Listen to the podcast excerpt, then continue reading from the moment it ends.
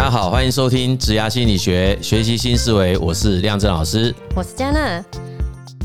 哆啦 A 梦，哆啦 A 梦，老板一直不让我升迁，拜托你帮帮我。唉，真拿你没办法，那就用这个吧。生殖器。本集节目由方言文化出版社赞助播出。你身边有很多难搞的讨厌鬼吗？不管是双面人、控制狂，还是自私鬼，日本的权威心理师小林讲，透过风靡五十年的国民漫画《哆啦 A 梦》，以专业的心理科学将这些难搞的讨厌鬼，透过大家熟悉的角色作为一个分类。所以，我们今天就针对里面的内容来做一些讨论吧。好，我们这个节目已经可以报名金钟奖了，对。好，对，老师，我们跟哆啦 A 梦很有缘呢。我记得你不久 去年你也接了一本哆啦 A 梦的邀约，对不对？对啊，对啊，我们哎，其实日本人好像蛮喜欢用这一部，应该叫动画啦，对不对？呃，对，我们那年代它是动漫，动漫，我们我们都用这个东西来划分你生生长的年代是什么时候？对，小叮当的时代，季安呐，对啊，这个时代，一进一进还是有跟上，对对对，一进，对对对。那那现在大概应该好像后来就是统一通都叫哆啦 A 梦嘛，那今天这本书在谈的是用这些主角们啊，因为其实每个好像我都觉得是主角，应该没有什么主角配角的感觉，因为他们里面还还是有啊，就是很会念书的那个叫什么？你 看我现在名字都 都不知道，王小明不是啦，谁呀？就是就是那个。跟静香很好，很会念书的那个人，好，对啊，就就是有一个，对，就有一个男生，那个就比较不知道嘛，对，他就是配角，对对对对对，OK，那那其他其他几位其实就是大家都是耳熟能详了哈，那他就是用这几位在动画里面的一些故事场景当做他讨论的一个本体啦哈，然后从那个场景当中延伸出呃如何去探究不同主角的一个性格特质哈。这个其实，如果你去看网络上面的介绍呀，或者是你实际在书店上看目录的一些介绍，你会看到它其实列出来都是比较是让大家觉得头痛的这些行为。对，好像每一个人都充满缺点。对对对，就是他是比较用那种比较我们讲，也许是负向或者叫负面的描述的方式。那意思就是说啊，这本书试图在解决，如果我们在职场当中遇到这些。自己不是这么喜欢的人物哈，他们展现出来这些自己很不喜欢的行为的时候，应该要怎么办？这样子哈，所以他就提出了一些所谓的对策。对，而且我很惊讶的是，他竟然连哆啦 A 梦都有写缺点。对啊，所以 不是哆啦 A 梦不是里面的救世主吗？然后他还竟然还可以把它写出说他有一些问题。对啊，其实我大概可以先确定说，这个作者应该是一个超级的迷啦，因为他事实上非常巨细靡遗的去列出了很。多的动画场景的对白哦，对对，所以他其实从对白里面，他甚至在书里面，他都会讲说，你看静香这样子的反应，是不是也很出大家的意外？因为大家可能对他就会留下来都是比较正面正向的印象啊，对，没有想到他其实在某一些场景的回应，也会也会有一些。我们会觉得有点负面的一种行为的表现，这样子哈。当然今天有举了几个题目啊，我们可以来跟大家讨论。在讨论之前，可能先跟大家谈，因为这个作者事实上我看了一下他自己个人的介绍，作者其实他叫小林讲啊，然后他本身其实并不是念啊心理相关的啊，就是他自己本身在大学是念法学相关的。那后来因为他其实对于那种员工的心理健康。啊，问题很有兴趣，所以他就开始去钻研心理学。那要读完以后，他就开始看起来他是对那个叫沟通分析理论，然后这个我们讲叫 TA 啦，然后，Transaction。Analysis 哈，就是源自于一位心理学家叫 Bernd 所发展出来的那个 TA 交流分析的心理治疗的理论哈。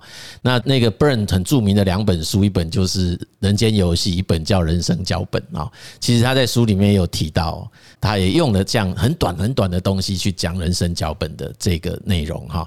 好，那我们今天当然不会讲到那么深，然后只跟大家讲说，其实这个作者他基础上其实啊，就是踩在那个。啊，交流分析法的这一个理论基础来延伸去做他这边的一种诠释。哈，这一本书可能会比较得到大家共鸣，是因为就蛮多的人在职场上比较不容易看到那种正向啊，因为正向就算看到也没感觉，但是负向就会确实对自己负向就会影响到自己，对，那就会很想知道说要怎么解决啦。哦，难怪他书名就要叫做人际学，因为其实你只要知道这些性格，就是人际关系就有办法变好吗？就是你我们会比较知道为什么他会这样子对我啦。哦，哎，其实我们也说性格理论，常讲在这个职场当中，第一个最常被用的都是在人际互动上。管顾界有一个很有名的人叫做那个 Patrick Lencioni，这个人，这个人其实他也大量运用性格理论在做团体建立、团队建立这这个活动。但老师，我有个问题，就假设就回到这个主题，假设。大雄这个角色啊，那作者可能在第一章就形容他是一个做事情比较没有章法跟计划的人。那好，那今天我们读完了，我们知道他的性格是这样。那作者也有提到说，呃，或许我们就是知道他背后的原因之后，就有办法去去改善了。那我们，呃，真的吗？真的，我们只要知道这这个人的性格是这样子，我们心里就会，就是人际关系就会变好了。我们都不需要，是是谁要做一些改变，还是？对啊，所以其实我自己在。讲课或者在不管演讲工作坊，如果运用到这种所谓呃跟性格有关的相关理论，然后我们运用来做沟通也好，人际关系的建立或者互动，事实上我们我大概都是主张要先从自己开始啦。哦，也就是说，第一个是当我先了解怎么了解人这件事，哎，怎么用性格也好，风格也好去了解。人是怎么一回事？嗯，人跟人的互动是怎么一回事？然后回过头来对照自己，嗯，就是先了解说，哦，原来我都用这种方法在跟别人互动，嗯，那自己真的了解完了以后，嗯，我们才可以比较能够觉察到别人原来也是用那样的方式在对我。哦，那我们通常这样觉得啦，哈，就是。要真的直接去影响到别人，他要花蛮多功夫的。嗯，哎，那现在也有类似这样子的技术或书书籍啦，他就会说，哎，我如何改变一个人呐？改变他的想法等等。其实他的确会有方法。嗯，哎，但是我们说那个真的，嗯，对你刚讲的暗黑心理学，呃，与其这样，我们不如说是不是？哎，我可以想想看，如果他是那样子的性格特质，他是那样子的行为风格表现，那我们可以用什么方式跟他互动？哦，哎，那用什么方式跟他互动的用意，当然不是只是纯粹迎合他，或者是拍马屁他，不是。通常也比较多是在于说，我先让他可以认可我嘛，嗯，或接纳我嘛。哎，如果他一开始就把我推开了，我们连改变他的机会都没有啊。啊，就是。闽南语有一句什么“摘啊醒 hold 到顶”哦，对对对，类似这样。对，所以 hold 到顶的意思就是，当然我们就讲那个就是人际之间，其实用这种你了解个性，我就比较容易跟你互动嘛。哎，那。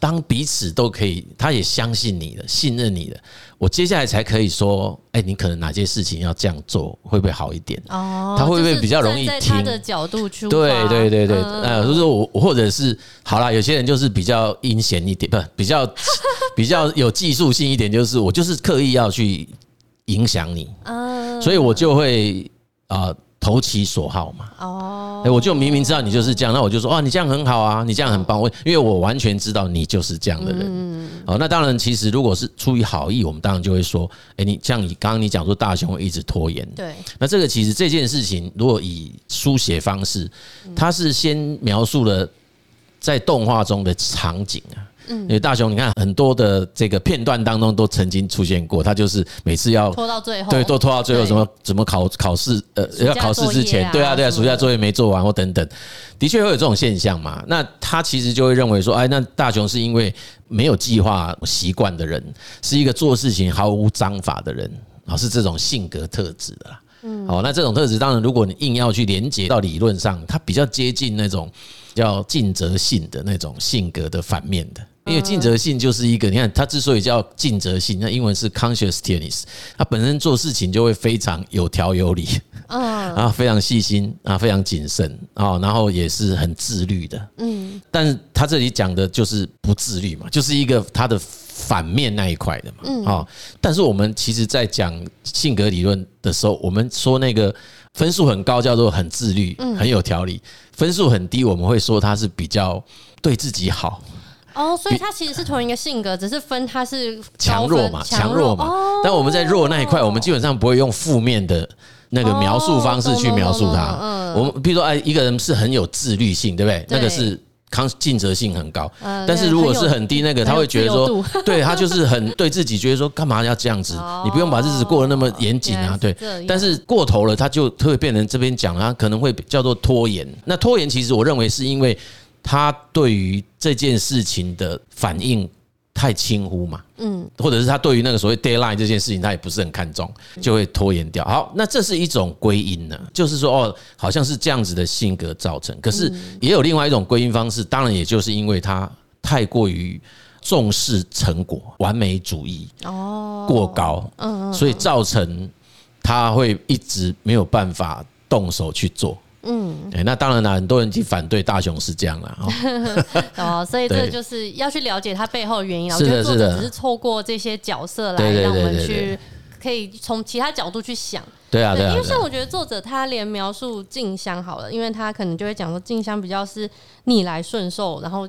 情绪都自己就是压抑的人，那我原本以为后面他会可能批评这种人，就没有，他反而是说叫我们注意身边的这些人，然后假设说他今天是你的部署的话，你要告诉他情绪要适时的抒发出来。我就觉得哦，原来作者的角度是这样，他是告诉我们说这些性格特质是这样，那我们要怎么样去跟这样子的人相处？他是站在这个角度。对啊，对啊，对啊，他一样是用那些。动画里面的某一个场景，然后当然是主角是静香嘛，然后他就说，连一个这么温柔的人，他都会爆发。对啊。可是其实爆发这件事情，呃，一样会有不同的原因。啊，那其实情绪稳定性这个本身在五五因素人格理论，它也是其中一个因素嘛。哦。啊，所以其实。呃，我们五因素人格它是一个 portfolio 的概念的，就是每一个人身上都有五种性格特质啦。是哦哦，哎，它并不是五类啦。哦，所以他为什么会说，哎，我们可能有一种表现出来，其实它不一定不一定是某一种特定原因造成。嗯嗯。好，今天很可能我是一个经验开放性的那一种性质在主导权比较大的这种性格特质的人，我在压抑我的情绪。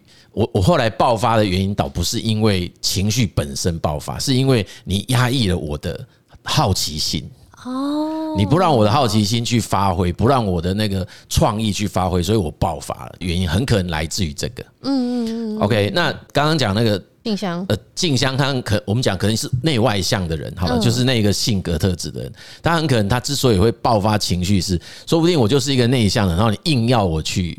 做外向的事，或者说我是个很外向的人，你硬要我说不准做这样的事，然后我爆发。那亲和性的也是这样啊，尽责性的也是这样。他本身情绪稳定性主导的人也很容易是这样。所以换句话讲说，今天一个外显行为之所以会产生，它背后会产生它的原因，其实可能会不一样。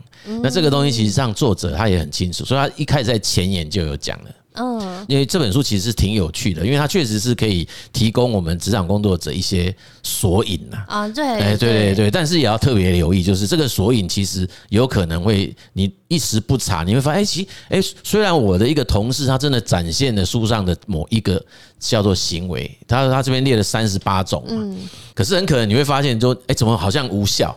嗯，哎，对我的同事没有用，那那没有用不是他写错，而是因为你的同事之所以表现这样子，相同的行为模式，并不见得来自于同样的原因造成。嗯，对，所以其实我们反而应该要，是很复杂，对对，完要要要去要去追的是他后面的东西。嗯，那我们也必须说，这并不是作者刻意误导，而是他很清楚的前面已经先把场景先设定了。嗯，所以我们在读这一本书，在看这本书，也要有这样子的提醒啦。对，一定要把故事看完。对对对对对，不要只是去看解方哦。哎，你继续看解方，可能你会会会有一些像说你在解梦一样的啊，就是我们在看解梦书，你就会发现有可能会出现一些偏差了。嗯，最后就是讲到说，作者连哆啦 A 梦都有描绘，然后我觉得很有趣的是他。他除了讲哆啦 A 梦很毒舌之外，我还真的去看一些台词。有时候哆啦 A 梦讲话是真的很直接。然后他有提到一个是哆啦 A 梦其实是自视甚高、不肯低头寻求帮忙的人。嗯，那那我觉得他的分析就是，刚其实老师很前面有提到，他是说这是人生脚本这样子。然后我就觉得，哎、欸，人生脚本，就他就说好像是哆啦 A 梦自己设定的，他就一定要是一个这个救世主的角色，所以他就没有办法。说他自己碰到问题的时候，就是有时候就会做出一些，哎，你怎么会这样子处理？比方说看到老鼠就把整个家炸掉啊，这样子。所以就想问老师说，那假设说今天就是套用在职场上遇到这种就是扮演哆啦 A 梦的类型的人，那他应该要除了说他意识到自己是自己的人生脚本是这样之外，他还可以做什么样的改变？哦，其实那个这个我们值得再开别集啊。哦，那其实人生脚本简单来讲，就是我们每一个人出生以后，就会受到自己原生家庭教养者的影响嘛。嗯啊，原生家庭教养者他们本身的教养方式也会受到他的原生家庭的教养者的影响，还有他成长过程中别人对他的影响。嗯，啊，就是你你想一下，就是这个概念，就是我们假设从小出生，然后教养我们的人，他的教养方式有有来自于他的，可能很多人一起帮你编写了，你应该要对对对对对，然后你自己接受的这一种呃混合式的教养方式以后，你在进社会也会在混合，哦，那就会形成一个你应对。社会情境或者人际互动当中的一种人生脚本，所以这里面完全没有我自己的性格。有有有，慢慢你会自己认同啊，认同说，我就是像像他讲，就是我是一个优秀的人，或者是我是一个什么样的人，所以我我就是一个可以自己解决问题的人。假设你设定的是这样，那当然你遇到问题你就不会去，因为这是你的 life script。嗯，那。遇到这样问题，我自己就会对你就不会去去破坏这个自我认同啊，这个一致性你不会让它破坏掉，嗯，挣脱这样子的一种束缚。我们要怎么样发现我们在 我们已经在脚本里面了？其实开始想这件事就是发现了哦，对，就想为什么我要我一定要要这么做？对对对对对，就是你做，然后你开始反思说，其实我应该有别种做法。哦，好有趣哦！对啊，我应该有别种做法。我譬如说，有些有些人从小不是就会被教养说，你遇到挫折了要像个大人一样，不可以哭或干嘛干嘛。对，可是你后来有些人真的这样做，他事后会觉得说，为什么？对，我可以呀。嗯，对，那我为什么要这样？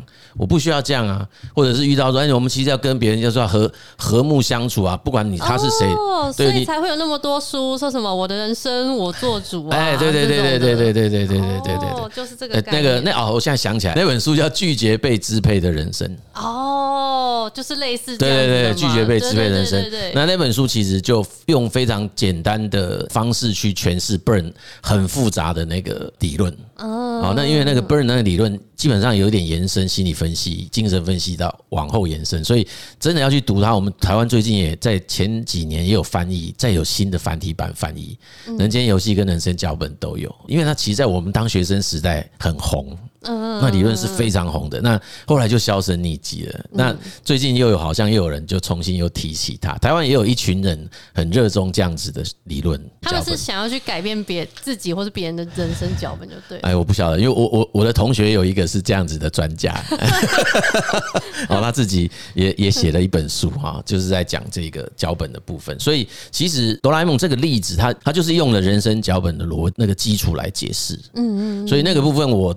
我也一直在想，哎，那这个跟我们刚刚一直在讲的 Big Five 到底是哪一个可以对应？那最能够去对应到它的，可能就是我，我还是讲跟 Consciousness 有关，因为它跟自己的自律那块有关。可是我觉得它又比较像是自尊，那自尊那一块其实并没有在我们那个里面那个那个结构里面哈，那个是就是另外一块那个 self。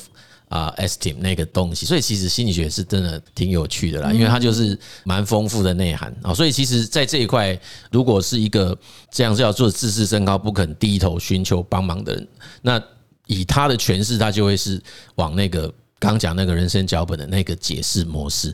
但一样，我还是要讲，同样出现这样子表现的人，他也未必是因为。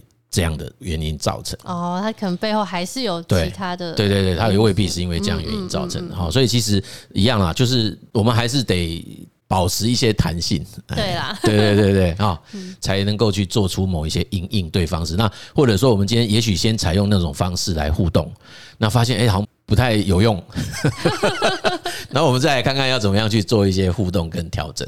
那其实我们还是要讲啊，就是之所以叫人际关系，其实它是双向的啦。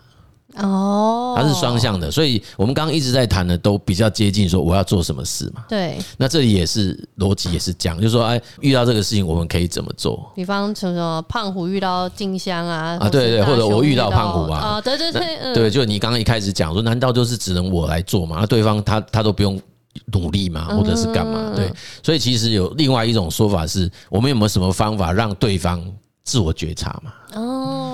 那我就不用那么辛苦啦。我为什么老是不要做自己？嗯嗯。那为什么我老是要去迎合别人？嗯，今天就是透过这本书介绍了几种难搞的讨厌鬼，但相信大家在职场上也都曾遇过。也许也不见得是别人，说不定自己也是一个难搞的讨厌鬼。所以如果因此就是你对这个状况感到痛苦的话，那我们相当推荐这一本《哆啦 A 梦的人际学》。里面除了将常见的三十八个模式分成五种类型的性格，那让大家可以就当成一个索引参考。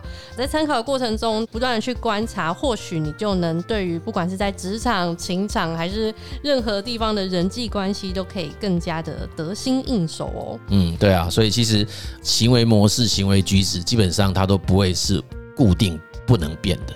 嗯啊，基本上如果确实得到很多回馈，人家都会说那个不恰当。我们其实自我反思后觉得，哎，好像也得修正。那事实上就找适当的方法修正它。那当然，我不是说因为你这样子，你就必须要啊做不是自己该做的事。好，就是其实那都是一种适应的历程。嗯，好，那职场上本来就是一个适应的历程。对，所以我们确实蛮容易在某些场域中啊，包括情场，那包括呃人那个亲密关系，包括其他的亲子关系，对亲子关系。多多多少少会有一些跟自己本性所反映出来的行为风格未必完全一致的，嗯，哦，因为这其实都要有一些修正啦，嗯，啊，那如果这个世界上每个空间都可以让自己完全展现自己本性，呃，那可能也不见得是一件好事。好，OK，所以其实呃彼此可以互相的理解。然后用一种彼此能够啊，在一个空间当中都可以适应的这一种行为模式啊，甚至它形成一种我的风格，嗯，啊，那大家也都知道嘛，因为我就有办法预测，你就会这样子反应。那这样子基本上在人际互，在各种啊关系互动上就会比较融洽，也比较顺畅。所以，如果听众对于这本书有兴趣的话，那出版社这一次也有提供我们两本证书，所以详细的抽奖办法可以看影片的资讯栏，或是上百度的 IG 哦。对，谢谢啊，因为我们最近好像也确实发现我们。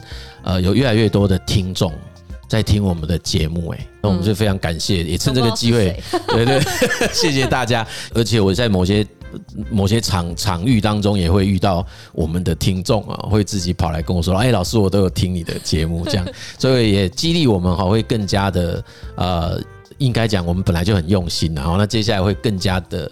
啊，花一些心思来啊，找更需要分享给大家的一些题材哈，跟大家共同来讨论这样子。也请大家多多帮我们分享这个节目，然后让更多的人可以听到我们的这些内容哈。谢谢各位的收听，职涯心理学，我们下集见，拜拜，拜拜。